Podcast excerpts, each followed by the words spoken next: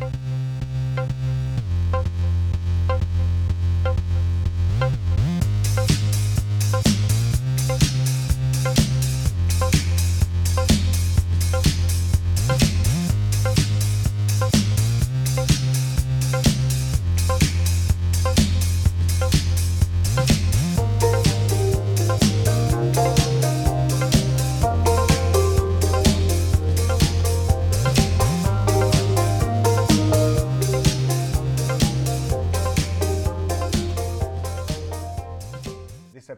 of begins now with this preamble.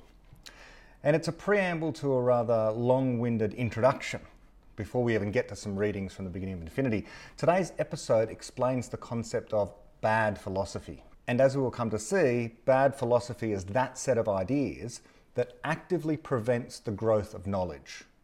It is all about trying to enforce ways and means of shutting down the asking of questions or deliberately putting artificial obstacles in the way of critically and rationally evaluating claims. Now, as I was making my usual introduction to this episode, which I will play for you shortly, I realised upon going back to listen to it, I was assuming a little too much when it comes to bad philosophy, the bad turns that have happened with respect to philosophy, especially over recent years. I want to flesh out those a little more here and now, with just a little summary about these bad turns and where to go to find out more. Uh, some additional reading, if you like. Now, the first of these bad turns that I mention is what's known as the Sokal hoax. The Sokal hoax, or the Sokal affair, was a turning point of sorts in the recent history of philosophy. Alan Sokal, after whom the Sokal hoax is named, is a physicist and a mathematician who was concerned with the standards of scholarship in some areas of philosophy. Uh, he was specifically concerned they were subpar, to put it euphemistically. At the other extreme, you might describe what was going on in philosophy and what he was worried about as a kind of academic fraud.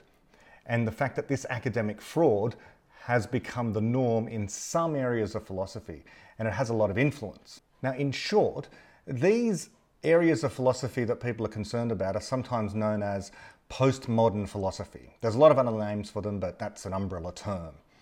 And the key feature for outsiders to philosophy to notice about postmodern philosophy is that it has a somewhat impenetrable language. Now, of course, this is true of many academic disciplines. Uh, it's true of certain aspects of physics, any area of expertise in science, parts of medicine. So, you know, when you get to the upper levels of expertise in any area, you're going to find there is a kind of jargon. But there's a difference between honestly trying to explain things clearly using the specialist language of a particular subject and dishonestly representing what's going on in a subject area using the language of some other subject area. If that sounds confusing, well, we need to see an example in action. What Sokal was concerned about, and what many of us are concerned about, is the rather liberal use of terminology taken from the hard sciences and from mathematics and then repurposed for use in a completely different area in a rather dishonest way to obscure meaning rather to, than to clarify things. So, for example, here's, uh, here's something that is taken seriously by some postmodernists. This example is by Jacques Lacan. It's been published. It's an example of postmodern philosophy. Let's read it. Let's attempt to read it. Thus, by calculating that signification according to the algebraic method used here, namely S signifier over S signified equals S the statement, with S is equal to minus 1, produces S is equal to the square root of minus 1. Okay, so this is what the postmodernist philosopher Jacques Lacan wrote. Who knows what it means? Yes, it's taken out of context. But even out of its context, we should be able to, if we are familiar with mathematics, attempt to understand at least some part of it. And there's nothing there that has anything to do with mathematics, despite the fact it's couched in terms of mathematical formalism. It's misrepresenting mathematics. But perhaps I'm being unfair. Perhaps it's unfair just to pull out that weird sounding thing and claim that all postmodernism is therefore bunk. Well, let's have a look at something else. Here's something written by the French postmodernist Baudrillard. And he wrote Perhaps history itself has to be regarded as a chaotic formation in which acceleration puts an end to linearity and the turbulence created by acceleration deflects history definitively from its end, just as such turbulence distances effects from their causes. End quote. Now, the point about that passage is yes, it's got impenetrable text.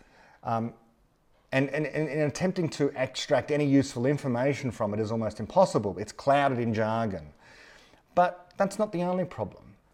It has taken terms from physics, chaotic formation, uh, acceleration, and from mathematics, linearity, and from physics again, turbulence, and has completely bastardized their use.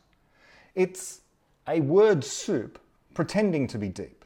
Now, I'm not going to provide uh, lots of examples of this. Anyone who's interested can merely go and look up postmodernism and examples of postmodernist writing from some of the greats. Some other names might be Jacques Derrida, uh, Michel Foucault. These are some famous names in postmodernism. And one only needs to take a short look at anything that these guys produce to notice that it really, there's not much there. There's the pretense of intellectual endeavour. There's the pretense of producing knowledge but it's more akin to poetry than actual philosophy. Now, many people before Sokal had, of course, noticed this. Many had wondered how it is that such things got published in official journals, and they were published in official academic journals. What Sokal did that was special and different, and was the first, but it certainly wasn't going to be the last, was the calling out of the emperor as having no clothes. By creating a text himself, so he went to the trouble of writing a postmodernist text. He was a mathematician, a physicist. He understood the science, and he decided to deliberately parody the style of writing that went, that went on in some of these journals. And so the result of his hoax, of his parody, was to produce this paper, which is called Transgressing the Boundaries Towards a Transformative Hermeneutics of Quantum Gravity. Now, that paper, nonsense as it was, parody as it was, was not detected as nonsense or parody by the reviewers. And it was submitted to a journal called Social Text, accepted for publication, and ultimately published. So it was taken seriously by some postmodern philosophers, even though it was deliberately written as a parody. And even to this day, it is still defended by some as actually being authentic rather than the parody that it is. Now, arguments continue to be made today that the Sokal hoax did not fully demonstrate the poverty of postmodern philosophy. Some say it didn't even demonstrate the poverty of postmodern philosophy publishing or reviewing. And, and people are committed now to still take postmodernism seriously. In fact, more so than at the time of the Sokal hoax. The Sokal hoax did not accomplish what many of us hoped it would. Things have gotten worse. But if you're watching this or listening to this, you might very well be thinking, who cares? Who cares if these people in their ivory towers want to talk nonsense? What is the worry? Aside from the fact that taxpayer money and funding goes to these universities and these people remain employed not by contributing things to society, contributing actual knowledge, but by being engaged in a kind of racket, and worse than a racket. And we'll come to that. What's the worry? Like after all, some people are of course interested and have turned, for example, the study of Harry Potter into a serious academic endeavour. There might be some merit to that. But there is something far more sinister at work with postmodernism. Postmodern writing and its explicit, deliberate attack on clarity comes from a deeper dogma about the possibility of even speaking clearly or the purpose of speaking clearly. And the reason for this is that, the, is that the doctrine of postmodernism is about denying the fact that there is anything to speak clearly about. There is no objective truth on the theories and doctrines of postmodernism. And we'll come to some consequences about that. Now, Sokal really did disrobe postmodernism back in the 90s, in the mid 90s. And personally, that was a key time for me because I was just entering university and I was taking on physics and philosophy. So I was well aware of the debate even back then. And I remember feeling relief that there was a hero among the scientists who was standing up to this nonsense in academia and philosophy in particular. And I felt some hope at that time, just like the emperor's new clothes, everyone that everyone would then admit that the emperor had been called out, and there was this poverty of content in postmodernism and postmodern type thinking, and that the philosophy itself was bad. But I was wrong in my hopes, at least at that stage and up until now, because ever since my hopes have been dashed. Things haven't gotten better, not in the universities. They've gotten worse, far worse. They've gotten worse in the media, they've gotten worse in education, they've gotten worse in politics. And the rate at which bad ideas are being produced in academia uh, are accelerating. The rate at which bad ideas are being produced and promoted throughout social media, traditional media, schools, the rate of that production of bad ideas is accelerating. And I mean bad ideas, not merely false ideas, bad ideas. I mean ideas that are calling into question the legitimacy of actual knowledge, of science, of the Enlightenment, of reason itself, and the legitimacy of pursuing those things. And make no mistake, in many places it's dire. Now, happily, almost in lockstep with the rate at which these bad ideas have increased in terms of their apparent popularity and the rate at which they are being promoted to all spheres of society across many of our institutions, there has equally arisen a resistance, a coalition of people coming up and standing together against what is swiftly becoming what could possibly only be described as a new religion. Now, one of the best, most articulate thinkers, and there are many um, to choose from here, but one of the best and most articulate amongst these thinkers and amongst these public intellectuals is Bret Weinstein. Now, I've personally criticised Bret on some technical philosophical matters and matters of physics in just, I think, the last episode of ToKCast or the, the episode before that. But I can only do that. I can only engage in that criticism of Bret Weinstein because I do spend a lot of time listening to him because he's a worthwhile voice to listen to. Uh, with Bret, it's important to pay careful attention to how well he articulates some of these problems. What he says on many of these matters to do with bad philosophy, um, bad certain types of bad science, is brilliant because he himself is a brilliant thinker. He's very courageous, and I've found him prescient on some of these matters. I'm going to play a clip for you shortly of Bret being so prescient but just before we get to that, I'm just going to mention uh, three of his fellow travellers with respect to all of this stuff. Fellow travellers in the battle against the new postmodernism.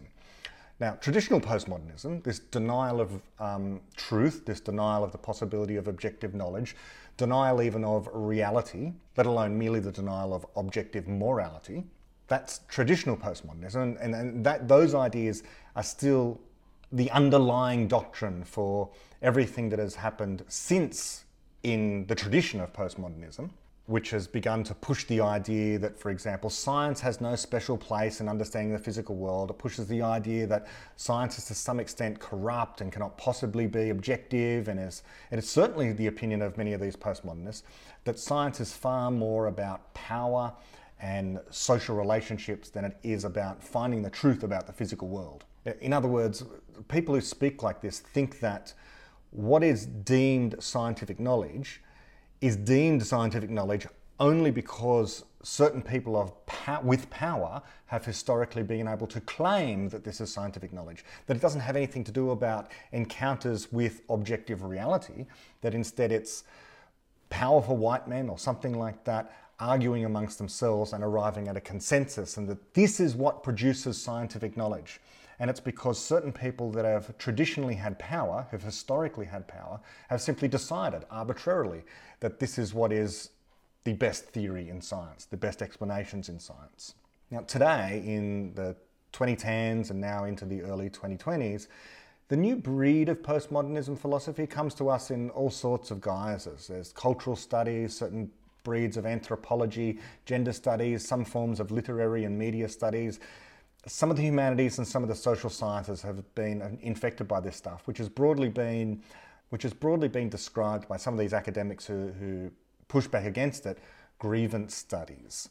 What postmodernism today has evolved into in some places is a sole focus upon power relationships between people. According to this mode of thinking, those groups of people who have historically held power have done so for illegitimate reasons, and thus any knowledge associated with them, for example scientific knowledge, must be regarded as dubious because it was produced by the so called oppressor class. The consequence is today that people who appear to have been descended from those groups who had power in the past, so people in the past who had power, Individuals today that are related to those people in some way, no matter how distantly related, must be judged as in some way culpable for and benefiting from those illegitimate structures. And that would include the knowledge that they produce or their claim to be producing objective knowledge. Now, many others have spoken far more eloquently about all this, but the point before us now is about the philosophy on which all of this stuff rests. So, once more, despite the Sokal hoax, we have yet again academic journals publishing papers from university employed intellectuals pushing dubious ideas, poorly phrased, and even more poorly researched. And so, because the fight isn't over, just like Alan Sokal, some people have decided to once again reveal the poverty of ideas by committing a hoax and showing the emperor's new clothes are in fact non existent. And in the most recent case, which is worth researching, looking up, and looking at the history of, it happened uh, in, throughout 2019, uh, and it's known as the Sokal Squared hoax, or just Sokal Squared, uh, or the grievance study issue. And this Sokal Squared event was conducted by Peter Boghossian, who was a philosopher, Helen Pluckrose, who was a writer, and James Lindsay, who's a mathematician. And they submitted absolutely ridiculous papers to a number of journals, to a number of gender studies journals and, and cultural studies journals, and various other journals that they've described as grievance studies. Now, I say that these were absolutely ridiculous because for a typical person, not indoctrinated with the grievance study nomenclature and the grievance study way of speaking, they weren't merely ridiculous, they were hilarious. And so I won't go through the details, but again, worth looking up. Despite the fact they were ridiculous and hilarious, they were taken totally seriously and published as serious pieces. And these journals that published them are themselves in a broader sense, driving a philosophy which itself drives political movements, political movements of grievance. And rather than summarize the papers, I'll just point you to Google and just go to Google and Google Sokal Squared or the Grievance Studies Affair. Again, why be interested in this? Why be animated by any of this? Philosophers really do tend to have the ear of people in academia, in the universities. And moreover, those same intellectuals have the ear of people who write school curricula. So, school syllabuses, where students who go off to primary school and secondary school uh, are taught things that are written by people in committees. I know this, I've been on some of these committees, and these committees consult very heavily with university academics. And in particular, these kind of philosophers. These kind of philosophers are desperate to have input into such school curricula. Because if you can get them young, we know that's a good way to change society from the ground up. Moreover, this material not only does it get into school curricula, it gets into traditional media because the media can at times, journalists can at times be rather uncritical. If someone is employed at a university and they've got a PhD and the title of professor, and if they're interviewed about important issues like racism or discrimination or the law or science, the media takes them seriously. They want to have expert opinion after all. And if the media takes them seriously, so too will politicians eventually. And it becomes part of the moral zeitgeist, the background culture. The deference to expertise in the community has two sides to it. On the one hand, in times of crisis, it can cause people to swiftly turn to the people who've got genuine knowledge and ability, capability to solve pressing problems that society has. And that's important. That's important to have. Uh, deference probably isn't the best word, but a healthy respect for expertise. But on the other hand, this deference can turn from being mere respect into a granting of authority to experts over matters they don't really have much business in, or where the expert's expertise is merely illusory. They're not really experts because there's no actual subject matter there over which they can be experts. And this is what postmodernism often is, and what, is, what it is criticized as a, a, a subject with very little content.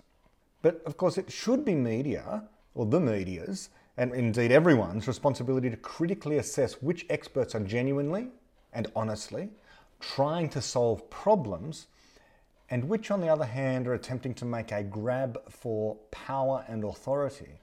And presently, as I write this in August 2020, there are still riots going on in some places where there have not been riots for many years, certainly not at this intensity. And there are calls for revolution and changing of entire systems of governance. And yes, this has happened before. There is, to some extent, a tradition of calling for revolutions. But this latest one has a somewhat different flavour. Even if it might have happened before, it's had a different flavour to anything that's happened in my life, certainly. And the different flavour is in saying that the present traditions, cultures, and institutions that exist today, in what, in the beginning of infinity sense, we might describe as a tradition of criticism, and the Enlightenment is itself being described as a source of great evil, and that it itself needs to be uprooted and replaced by something else, which is never properly specified. And so this is a worry. These calls for revolution don't come from nowhere, they don't exist in a vacuum. There are bad ideas at the heart of all this. The ideas come from the university and they spill out from the university into wider society. So before I get to the actual introduction, this is, this is the preamble, remember, the preamble to the introduction, and then we'll get to the readings. Um, before I get to the introduction to today's episode, I just want to play a short clip of the brilliant Bret Weinstein himself speaking in early 2019. So early 2019, this is, cast your mind back, before Corona, before some of the worst riots that were happening uh, across the United States, across Europe, that made it to certain parts of Australia before all the protests, the marches, the tearing down of monuments, the defacing of things, before all of that, Bret Weinstein himself found himself in a very difficult situation where, at his place of employment, where he was working as a professor of biology, Evergreen University, he was uh, protested by a mob, can only be described as that. Uh, protest might be uh, euphemistic as well. Uh, and eventually he was driven out, forced to resign. And so that was early 2019. And at that time, he said this. I have to say, I keep being invited to talk about free speech on college campuses. And every time I'm invited, I make the same point, which is this isn't about free speech and this is only tangentially about college campuses. This is about a breakdown in the basic logic of civilization and it's spreading. And college campuses may be the first dramatic battle, but of course, this is going to find its way into the courts. It's already found its way into the tech sector. Um, it's going to find its way to the highest levels of governance if we're not careful. And it actually does jeopardize the ability of civilization to continue to function. How has it gotten to this point?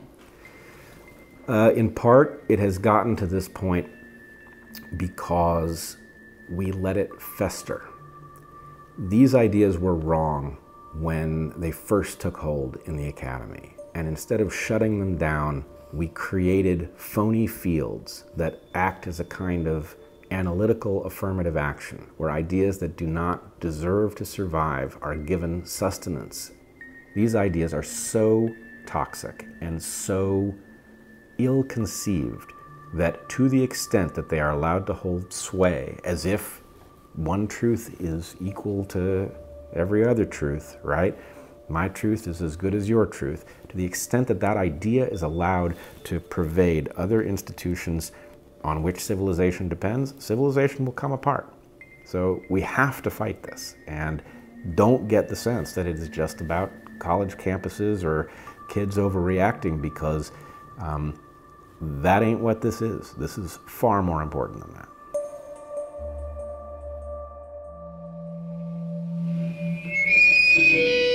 That's quite a set of observations and, and quite a warning um, about how university campuses are just the first place where this might have started, dramatic as it is in the universities. And what's happened? It's spilled out onto the streets in many places. Uh, it's resulted in people seriously calling for uh, what happened at Evergreen University was that the students called for essentially the upending of the way in which the university structure was had been built. And even though Evergreen University was a very, very liberal arts college, and so these people were politically already from one side of politics, it's been taken even further, such that someone who is extremely liberal, like Bret Weinstein, was driven out. Now, it's been spilling out of universities for a long time. I know something about schools.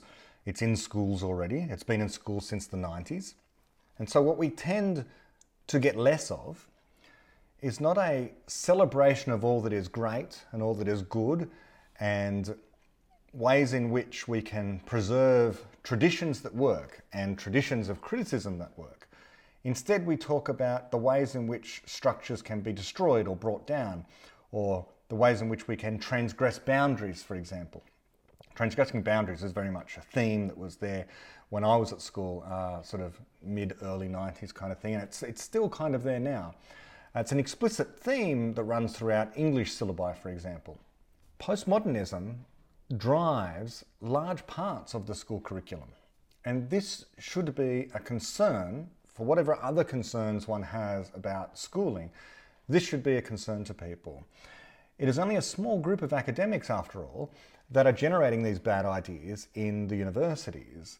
These bad philosophies are not being produced typically in the School of Physics or Chemistry or Medicine or Engineering or History, sometimes History. They're mainly being produced in schools of sociology, anthropology, and philosophy. And they have great influence, and they're gaining ever more actual authority as some of these people who produce them rise through the ranks of academia and either become or influence administrators. And once these tenets become custom and practice and received wisdom at universities, they then become a background to culture. And as I say, they infiltrate the media and politics and the bureaucracy in the government. And so, this is why this chapter that we're about to read about bad philosophy is so important right now. And I fear it's going to become only more and more important as time goes on until until such a day and if such a day but we hope until bad philosophy is no longer on the ascendancy. And until bad philosophy is no longer on the ascendancy intellectual types have to continue to call it out because it undergirds so much that is bad in politics or bad in broader education. It actively prevents knowledge, objective knowledge, from being produced, not least because there's a chilling effect on the very act of criticism, or even of simply attempting to create knowledge that just might be a counter to the dominant political narrative that exists. It has a chilling effect on the freedom of speech. Let's put that plainly. These philosophies have at their heart certain modes of thinking which prevent people from criticizing them.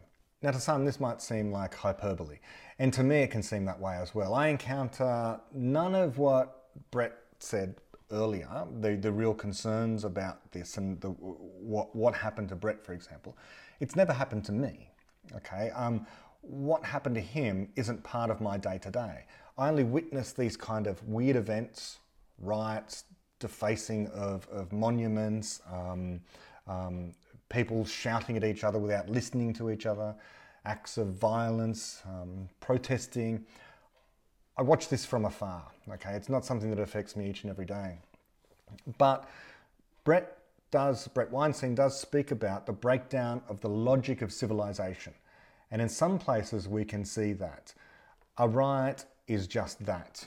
And the important thing is, we have less reason to riot than ever before especially in the West, in developed countries.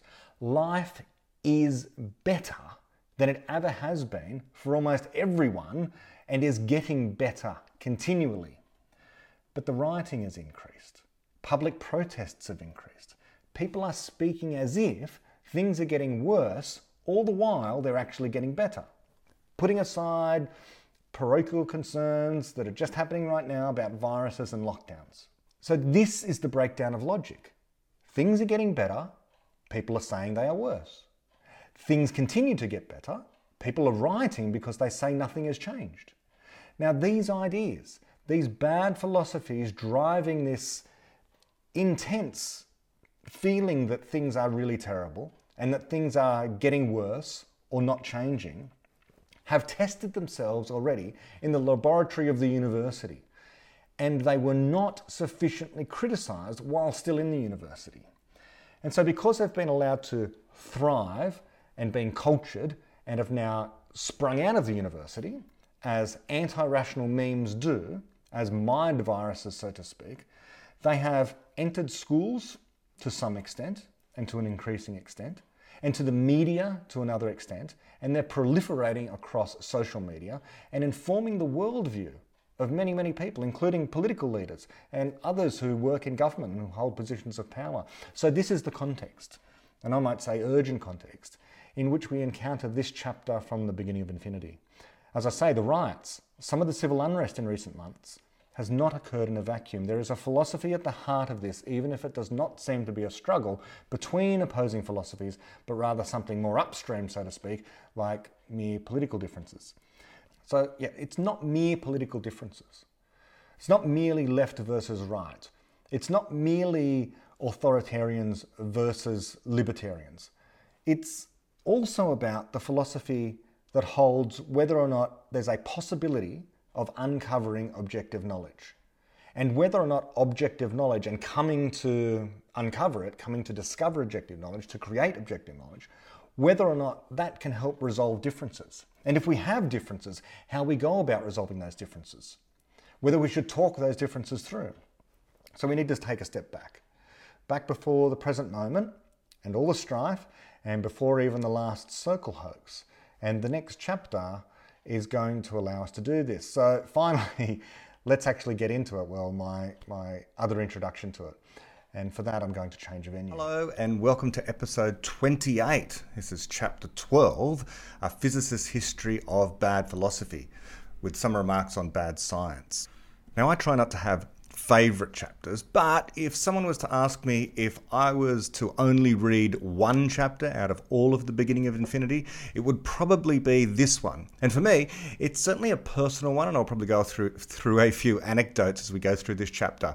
It's a personal one for me because it brings together physics and philosophy in a way that I encountered both subjects it tries to explain why it is that physics can be so confusing sometimes for undergraduates who take on a degree in physics, and why philosophy can sometimes be so disappointing at university for an undergraduate who takes on philosophy at university. And I did both of these things, and so it resonated with me. I thought as I was reading th- through it, I just found myself nodding the entire time, going, Yes, that was precisely my experience. This is what I understand philosophy as presented at the university to be about. So I studied physics at university, and there were certain disappointments about studying physics at university, not least of which was the quantum mechanics material, which we've been through previously, and I was disappointed in the way it was presented at university because it was presented in this obscure way. The mystery was really amped up. It was presented as if, well, you don't need to fully understand this. It was very much instrumentalist in that way. Instead, it was all about can you solve these numerical problems? Can you work through these uh, tutorial sets? And that was the measure by which you were successful at university in doing physics was whether or not you could uh, basically do maths tests repeatedly. Okay, there was less in terms of trying to explain what was actually going on with many of the experiments. And philosophy was disappointing for a whole different set of reasons. Obviously, there's no numerical problems that need to be solved there. However, there's a new kind of vocabulary that needs to be used. And what I found was that as I went through undergraduate philosophy, it became increasingly opaque to analysis. It was just more and more difficult to understand what in fact was being said. And it felt as though the lecturers or that the books that we were or the readings we were asked to undertake were trying to obscure the point. And when the point was illuminated, it was found to be so trite or trivial and obvious that one was left feeling as though there was little substance to philosophy and that the rumors were true. And when I say rumors, I mean I heard from many people that philosophy is a fairly worthless discipline at university. And to some extent the rumours were indeed true. Some watching this now might still wonder what the importance of philosophy is. Philosophy as an academic discipline, it, it garners possibly the least respect of any subject that can be taken at university. Although these days, we do hear people sort of tongue in cheek talking about certain kinds of dance theory that one might take on at university, and that these kind of degree programs are even more useless. We have to understand there are two ways in which to refer to philosophy. There's philosophy, the academic discipline, the way in which it is presented at university, and there is philosophy as it's actually done by good philosophers. Good philosophers include Popper. And I should say here, right at the outset, that I read very little Popper at university, despite the fact I undertook a degree which was subtitled Philosophy of Science, Bachelor of Science, Philosophy of Science. And in my Philosophy of Science degree, I read very little Popper. It wasn't until later that in, in, encountering David Deutsch's work that I realized there was this guy called Karl Popper and he explained philosophy of science. And it was then that I took up the reading of Karl Popper outside of my university course. And so, although I am in some sense credentialed in the philosophy of science, none of the knowledge that I, or very little of the knowledge that I gained at university, actually makes me feel equipped to talk about the philosophy of science. Instead, what makes me feel equipped to talk about the philosophy of science when I do is the reading that I did beyond the university, specifically um, the reading I did of Karl Popper's work. So the the negative experience that I had with philosophy at university, or largely had, uh, I should say there were bright points. I did read a lot of good philosophers and philosophies, and I found it interesting as an intellectual exercise or an intellectual puzzle, so to speak. It was kind of fun. That kind of philosophy is like doing a crossword puzzle. It's just fun to do for some people. However, there was very little of practical use in many of the philosophers that I read. Good as those philosophers were, brilliant as those philosophers were, few of them were able to explain, for example, how it is that science worked, which was what I was really interested in, or what the difference between, let's say, science and mathematics happened to be, or indeed what the purpose of philosophy was in the first place. All of these things are practical problems that, for someone interested in science, mathematics, philosophy, would be interested in finding out concrete answers to. Instead, some philosophers were kind of daydreamers on the one hand, or well, let's just put it plainly, academic frauds on the other. They were pretending to solve problems that were either not problems in the first place or hiding the fact that they were solving the problem, burying the problem behind a veneer of complicated language. And so, because there is this way of presenting philosophy at universities, where we have certain philosophers who build up grand philosophical structures on the one hand, uh, solving esoteric type problems in philosophy, or on the other, these linguistic philosophers that we're going to come to who are obscuring the, the real richness of the problems in philosophy behind all of this verbiage and new lexicon and weird words that they invent and just generally not speaking clearly. This is what a whole lot of philosophers have done traditionally and continue to do.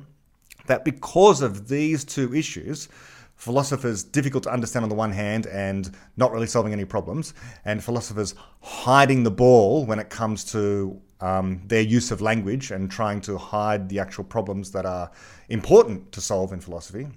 Because we have this issue of academic in academic philosophy, quite rightly, a bunch of people, uh, especially scientific types, dismiss philosophy altogether because they look at what philosophy is as an academic discipline in the in many of the universities, probably not all, but certainly in the universities that I went through. And one doesn't need to try hard uh, with Google to find out that what subjects are offered to undergraduates, especially at university today, don't differ much from the kind of academic subjects that were offered in philosophy 20 years ago. In some senses, they've even gone downhill. It's quite right that there are certain scientific types who say they've got no time for philosophy because they're interested in reality, so they say, in the nuts and bolts of how things work. Prominent public intellectuals like Neil deGrasse Tyson, uh, Richard Dawkins, uh, they've made disparaging remarks over the years about philosophy. And they can't really be blamed for this to a large extent because if their experience of academic philosophy is in speaking to certain academic philosophers or even perhaps students undertaking philosophy at university, then they'll be left with the impression that it's an opaque, pointless exercise in gazing at one's navel, as the cliche goes. But it's important to note that this idea that philosophy cannot be used to solve practical problems or that has no practical use, that if, you're un- if you want to understand reality, that science is the only real game in town, it's important to understand that that position is a philosophy. That these people who espouse those kind of sentiments, that disparage philosophy as a discipline in its entirety, not just the academic thing as it's taught at university, but philosophy qua subject, so to speak, that they have a philosophy in mind. They have a philosophy of reality. They have a certain materialism, one might imagine, about how reality is organized. That if you want to understand the nuts and bolts of reality, that understanding science is the only way to go about that. Of course, this closes them off to a whole bunch of other things, things that are not, let's say, part of the physical universe, but might be part of abstract reality. And we've talked about the reality of abstractions here in this series, and David's talked about it in the beginning of infinity. So we know that abstract entities exist and that they have real effects in the world. And there are certain kinds of abstract reality, abstract entities, that only a philosophical understanding can help us to appreciate how those things work. So the idea that science is the only way in which we can understand reality as a whole is itself a philosophy and it's a claim about science without being a part of science. So, automatically, anyone who makes such a claim that philosophy is useless or that philosophy isn't really needed, that science can do everything, has made a philosophical claim because it's not a claim from within science. And today we've got a, a new kind of philosopher, a new kind of folk philosopher, we, we might say, uh, one who claims that they never do philosophy or don't do philosophy or pretend that they're not um, interested in philosophy because they've stepped beyond it. They've evolved intellectually beyond what philosophy can possibly offer to become meta in some way. They're meta philosophers, they're beyond philosophy. Um, there's a long tradition of this kind of thing as well. Um, the kind of thinker that asserts that the language and the words are barely sufficient to capture the complexity of their thoughts.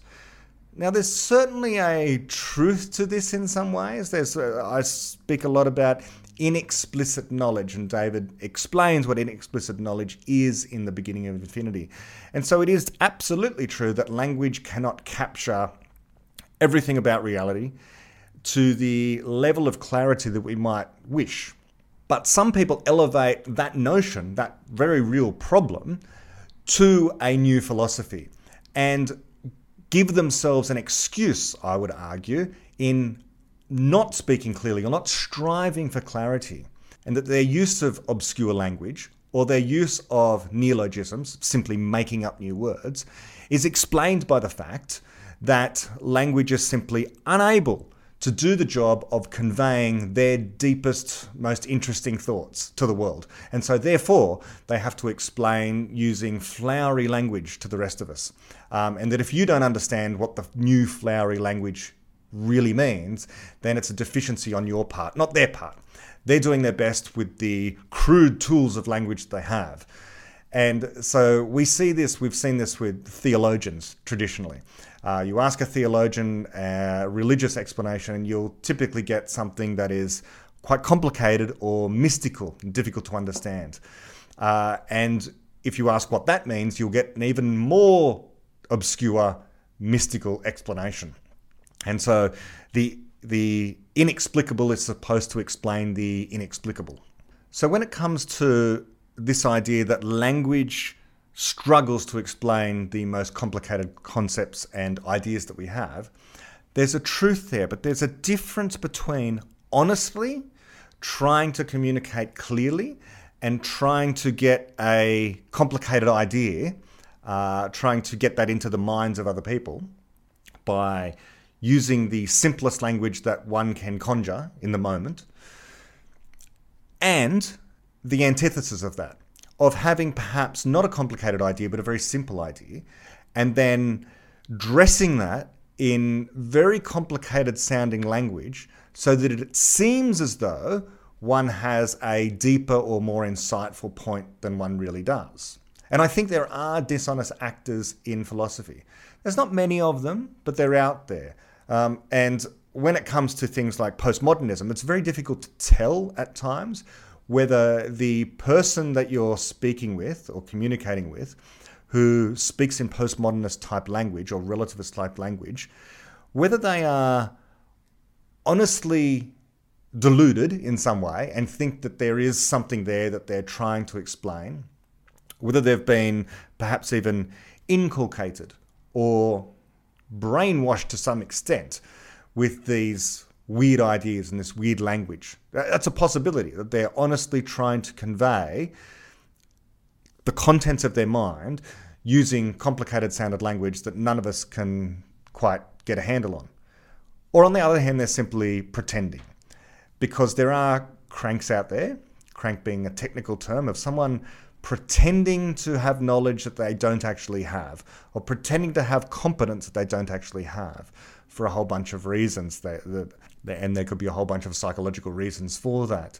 Now, in academia, is this custom and practice? No. The, the, overwhelming majority of people in intellectual life, in, in academia and university academia, are honestly striving to create new knowledge, to pass on the knowledge that civilization has learned, and to do that with the utmost clarity.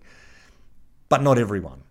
And in philosophy, this is a particular, particular challenge because some of the ideas are extremely complicated and subtle. And so it is difficult to get that idea across, no matter the, the, the, the, the clarity of the language one tries to use.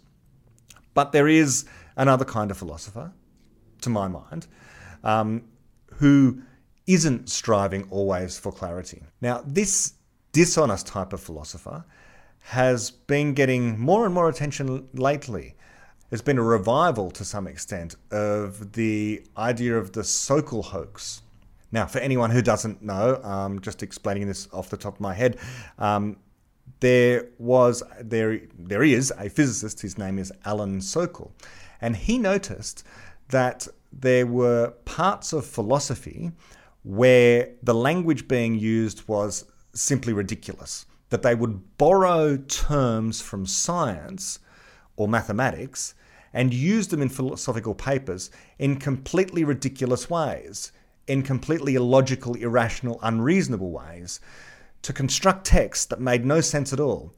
But these texts would go on to be published in journals, and this would preserve the careers of these philosophers because there is that old adage, publish or perish, basically meaning if you're an academic and you aren't consistently publishing work, then you might not have your job for very long because one of your tasks as an academic at a university is to increase the prestige of the university by continually appearing in journals, by getting published professionally.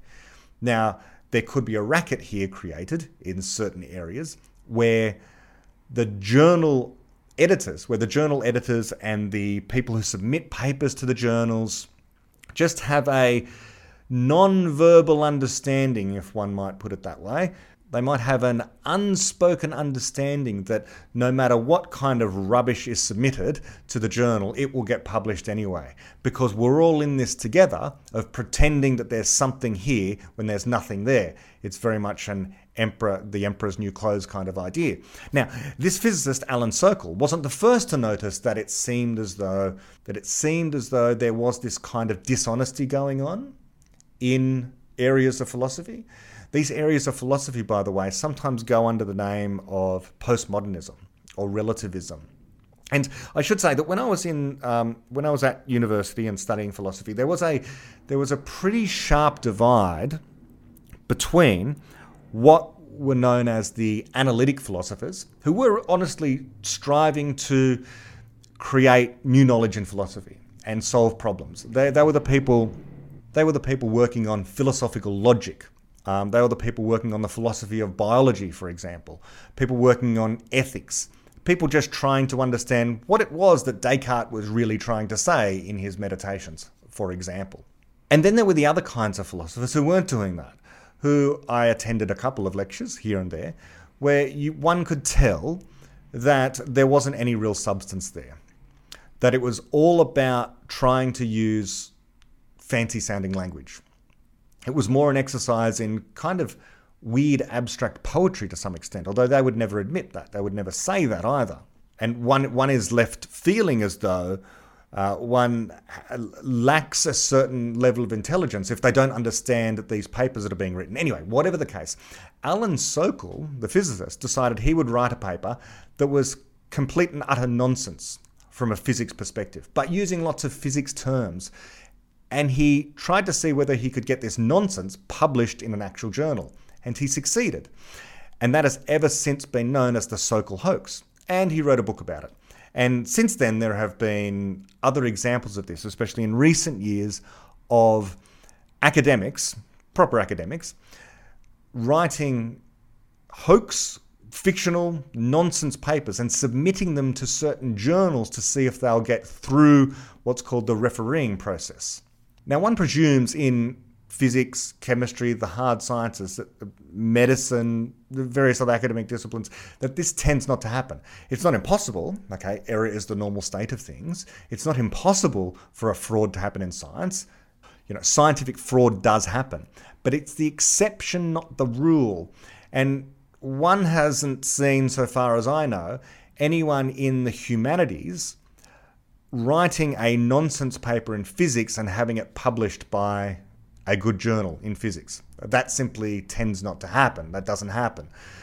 But more than once, hard scientists or serious people in the humanities have written nonsense papers, submitted them to these journals, these social science journals, and had them published. That's a real problem. So Alan Sokal wrote a book about his attempt at doing this, this hoax, and I, and I strongly recommend the book to you. But if you're not going to read the whole book, reading Richard Dawkins' review of the book online is just fantastic. I mean, when when Richard Dawkins wants to make a withering critique of someone, he certainly can. And I just want to read the first paragraph of Professor Dawkins' review of Alan Sokal's book about fraud in the humanities, specifically fraud in philosophy, in areas of philosophy. And what Dawkins wrote was this Suppose you are an intellectual impostor with nothing to say, but with strong ambitions to succeed in academic life. Collect a coterie of reverent disciples and have students around the world anoint your pages with respectful yellow highlighter. What kind of literary style would you cultivate? Not a lucid one, surely, for clarity would expose your lack of content. End quote. Now, I just, I love that quote.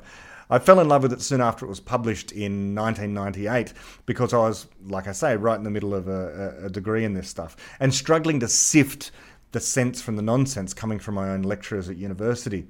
Know, you tend to get clarity in the astrophysics lectures and the classical physics lectures and the electrodynamics lectures and the, the, the relativity lectures.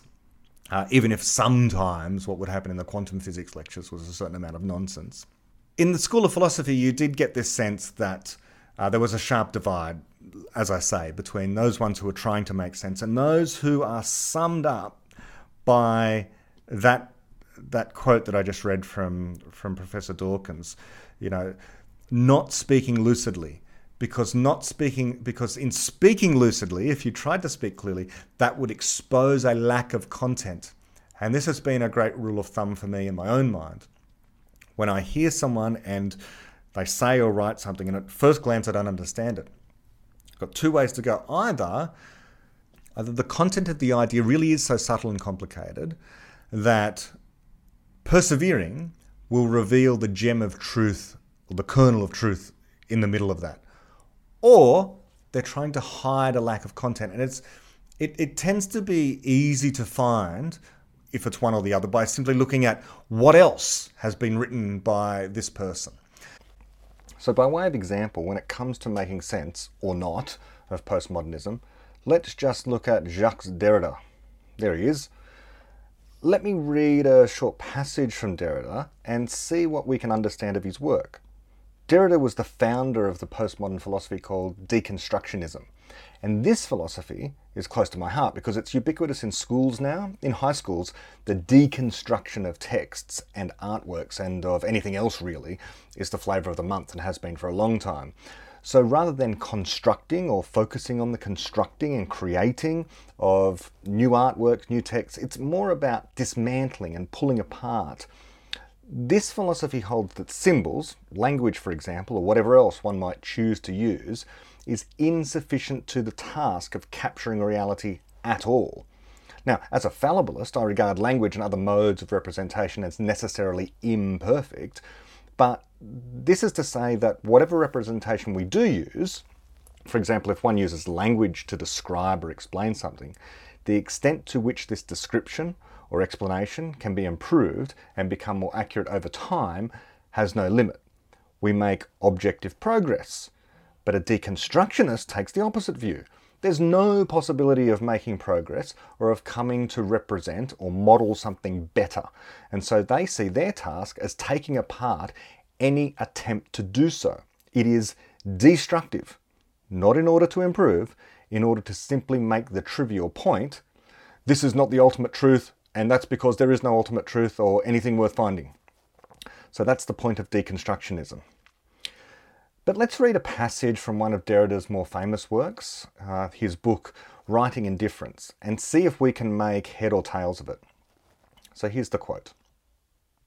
Quote, that philosophy died yesterday, since Hegel or Marx, Nietzsche or Heidegger, and philosophy should still wander towards the meaning of its death, or that it has always lived knowing itself to be dying, that philosophy died one day, within history, or that it has always fed on its own agony, on the violent way it opens history, by opposing itself to non philosophy, which is its past and its concern, its death and wellspring that beyond the death or the dying nature of philosophy, perhaps even because of it, thought still has a future, or even, as it is said today, is still entirely to come because of what philosophy has held in store, or more strangely still, that the future itself has a future. All these are unanswerable questions. By right of birth, and for one time at least, these problems put to philosophy as problems philosophy cannot resolve. End quote. So that's Derrida's writing. And what is always so offensive to me about the postmodernists and postmodern writing are the run on sentences. The style is bad. I mean, putting aside the substance, where strictly speaking, if we were to analyze this, and I cannot be bothered getting into an analytical assessment of what's going on there. I don't want to evaluate the content here because it's just full of contradictions, but they don't mind contradictions. They don't mind violating the law of the excluded middle. They don't mind violating logic what's really offensive as well to anyone who appreciates, you know, good literature and good English and clear writing It's just these run on sentences where one clause or phrase is separated by a comma by another clause or phrase, as if the writer is utterly allergic to full stops, utterly allergic to sentences. The sentences are deliberately long so as to be more opaque. It's barely coherent. Well, it's, it's incoherent. It's not barely coherent, it is incoherent. Now, one example, read, just reading one example of postmodernism, that's enough, that will suffice, because all the big names in postmodern philosophy write exactly like that.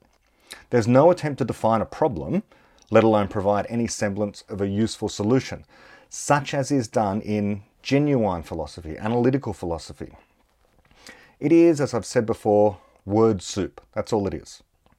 But the writers, the postmodern writers, do not take this charge of incoherence as a criticism.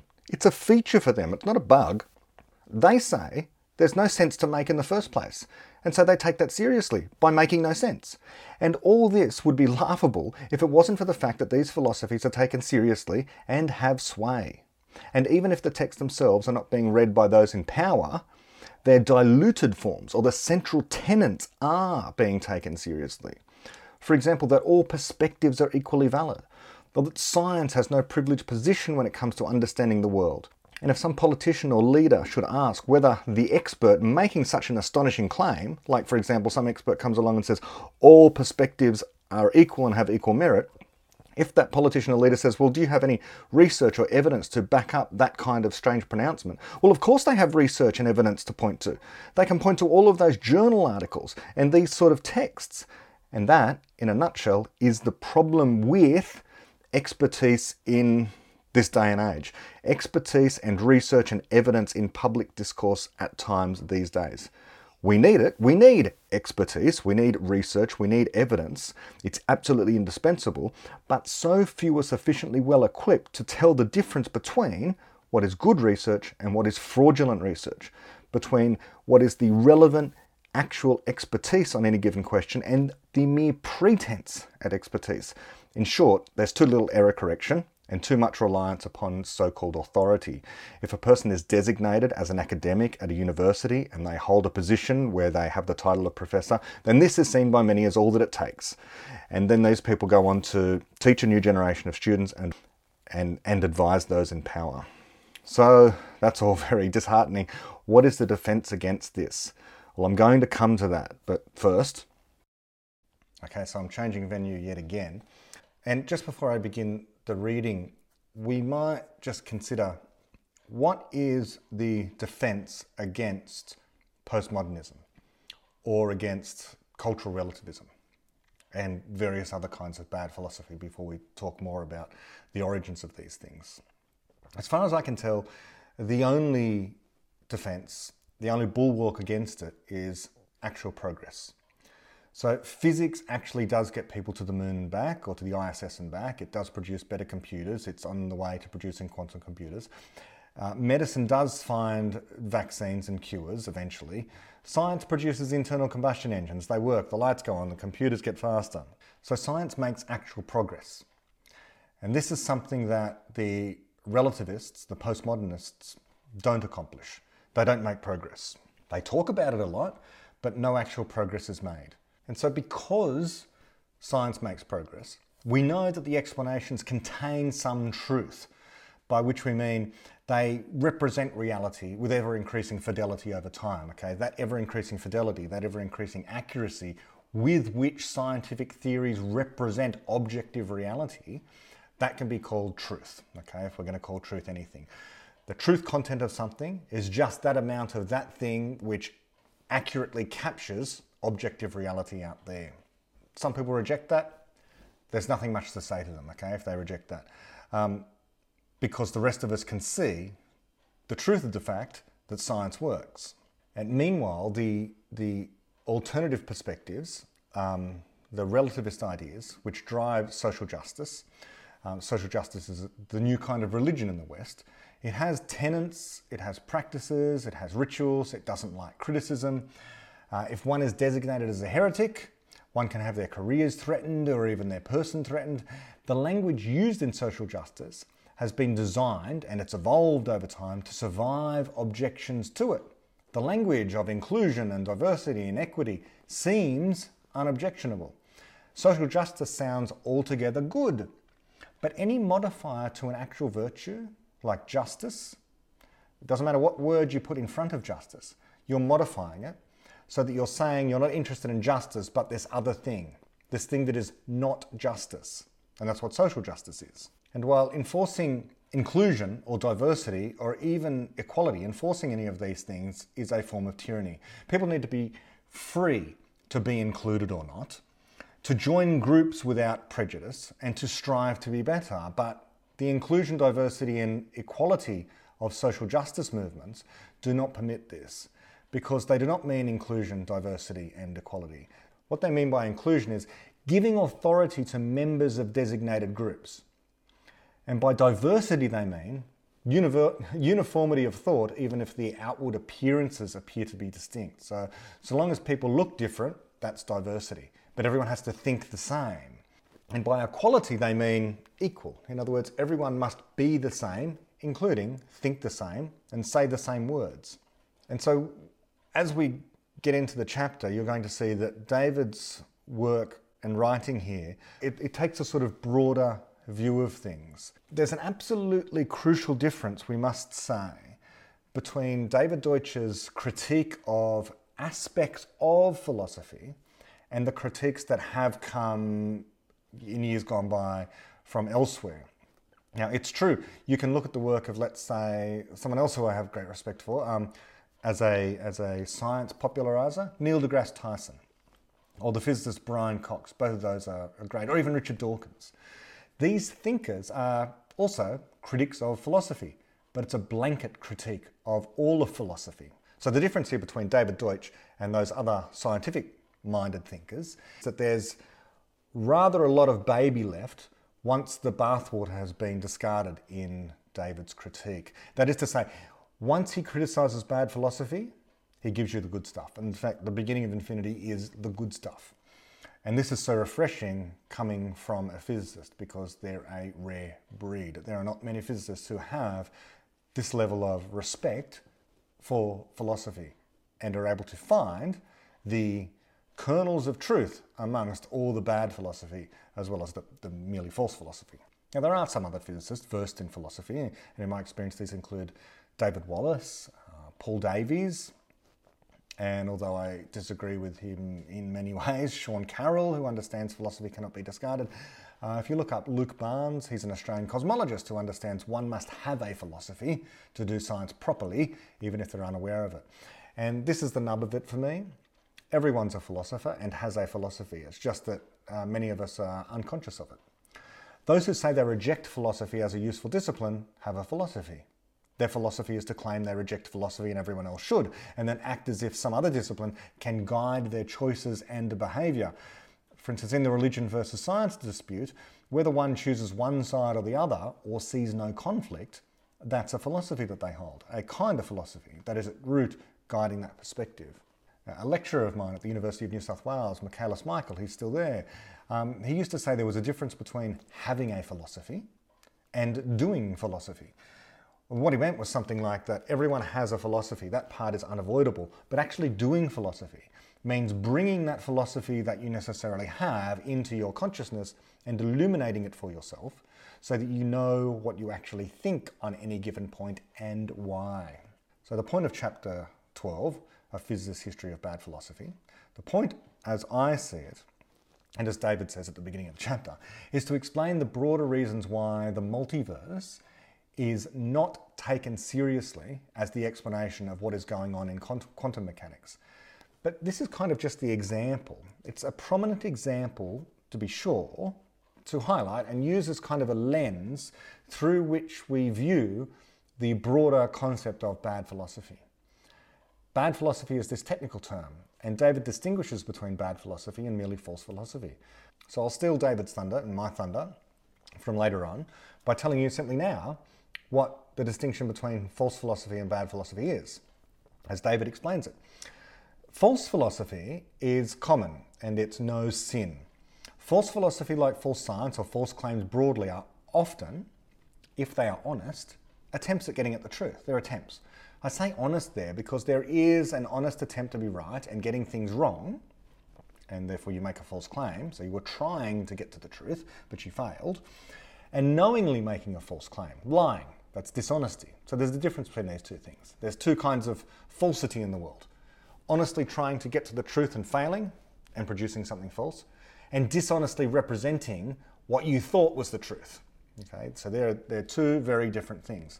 When it comes to false philosophy, we have all manner of historic ideologies and dogmas from things like empiricism, which is the false claim that all knowledge can be derived from the senses, through to instrumentalism, the false claim that the purpose of science is to predict the outcome of experiments. Or in political theory, the false idea that kings have a divine right, or the philosophy of mathematics, that mathematical intuitionism is true, that whatever the mathematician uh, thinks certainly true must in fact be certainly true. There are many false theories, and they are typically stepping stones to some deeper truth, or better yet, some better misconception. So, falsity, false knowledge, um, false science, false philosophy, these things are common and no sin. Everyone is trying to produce knowledge, and when they honestly try to produce knowledge and fail, then they've produced something false. But it might be it might be a solution to a whole bunch of problems that one has, even if it's not a universal solution in all cases. But bad philosophy. Bad philosophy is different to this. Bad philosophy, unlike false philosophy, in some way prevents criticism and in some way prevents new knowledge from being created. And in this class of philosophies, we have things like relativism, which asserts there's no objective truth. So there's no point trying to figure out whether alternatives to relativism are true or false because relativism just asserts that everything is a grey mash, if you like, and there is no right and wrong, there's no black and white on any particular issue, and that perhaps solid matter is made out of atoms, but perhaps it's made out of something else, and there is no truth of the matter, and investigating uh, won't do anything other than reveal one's biases on the topic because all we have are perspectives. And it destroys the notion to some extent that debate, discussion, or criticism have any real use because we'll always have our own individual perspectives. And that's all we have access to is our own individual perspectives. And we can't possibly agree because there's nothing objective to say when all there exists in the universe is different people's subjectivity. I should also say here that um, philosophy itself as a discipline at the university is unusual. And David makes this point elsewhere in the beginning of Infinity, because as an academic discipline, it's, it consults the original texts. Um, and this is bizarre. It's not the case in physics that you consult the original texts. When you learn classical mechanics, you don't go to Principia Mathematica, the way in which Newton originally discovered or explained the laws of motion, the law of gravity. Instead, you go to textbooks. That might be the 10th generation of textbook. When you learn special relativity or general relativity, you don't go to Einstein's original writings on the topic. Because people today understand relativity better than what Einstein did. He was just the first. And so he had all sorts of misconceptions. And not to mention that he wrote a lot of his stuff in German anyway. So we consult textbooks today and experts today when we try to learn the best scientific theories. But this is not the case in philosophy. In philosophy, the original texts are studied in the same way that a theologian will study the original text, the original sacred texts. Or someone interested in uh, the great works of literature will study the original texts. But this is, this is strange and misguided and wrong, and it shouldn't happen. And the reason it's strange, misguided, and wrong, and shouldn't happen, is precisely because philosophy is about solving problems. It's far more akin to science than it is to English literature. English literature you want to cleave to the original text because you're interested in the language that Shakespeare used or that some other great writer or poet used. If you're a theologian, you're interested in what was actually said in those original texts because you possibly believe that they are divinely inspired, and so you want to know what words were being said by the Almighty. But in philosophy, although we have great thinkers, Descartes, Leibniz, Spinoza, Popper, what's not important so much is the specific words that were being used as the ideas that were trying to be conveyed. In the same way that relativity, uh, evolution by natural selection, uh, the theory of how the periodic table works, um, any number of theories in science, we don't care what the original discoverer of those theories actually said, unless, of course, you're interested in the history of science. Then you might be interested in the specific words that they used. But we're interested in the content of the theory, and the content of the theory does not include the particular choice of vocabulary that that particular scientist had at that particular time. Now, there's also some, one other thing, we'll just mention this before moving on. Um, in terms of studying philosophy at university, the philosophers and their original texts are often studied out of context to some extent. Um, there is a context in which the philosophers were often working. Uh, Leibniz, for example, wrote about free will, but why? Well, he was writing in the context of his contemporary and some might say his rival, Isaac Newton. And Isaac Newton's, the, the vision of reality that one gets from reading Isaac Newton, although Newton didn't necessarily think this himself, was that of a clockwork universe where particles in the void moved under perfectly deterministic laws where given any possible state of the universe at one time, there was only one possible outcome at any future time. And so that seemed to rule out free will. And so Leibniz wrote about free will in that context, and it's important to know about the context. And so often this context is subtracted out. Popper was all about, when talking about the ancient philosophers, or even the um, pre modern philosophers, was always at great pains to talk about the problem situation in which they found themselves. That looking at philosophical theories in the mere abstract was nowhere near as helpful as looking at the particular kind of problem that the philosophers were focused on at the time. So, this is an unusual episode because I had so much to say in introduction to this chapter, uh, and there was so much contemporary material that I felt was relevant to really showing how important this particular chapter is at uh, this time in history. It's been important for many years, ever since the beginning of Infinity was published, but it's only become more important this chapter 12. We're going to get into the reading now. We're going to make that an entirely different episode. And so I've split this up into two episodes after all. Um, this one, I guess, was setting the stage, uh, but if you'd like to go to the next episode, that's where the reading is.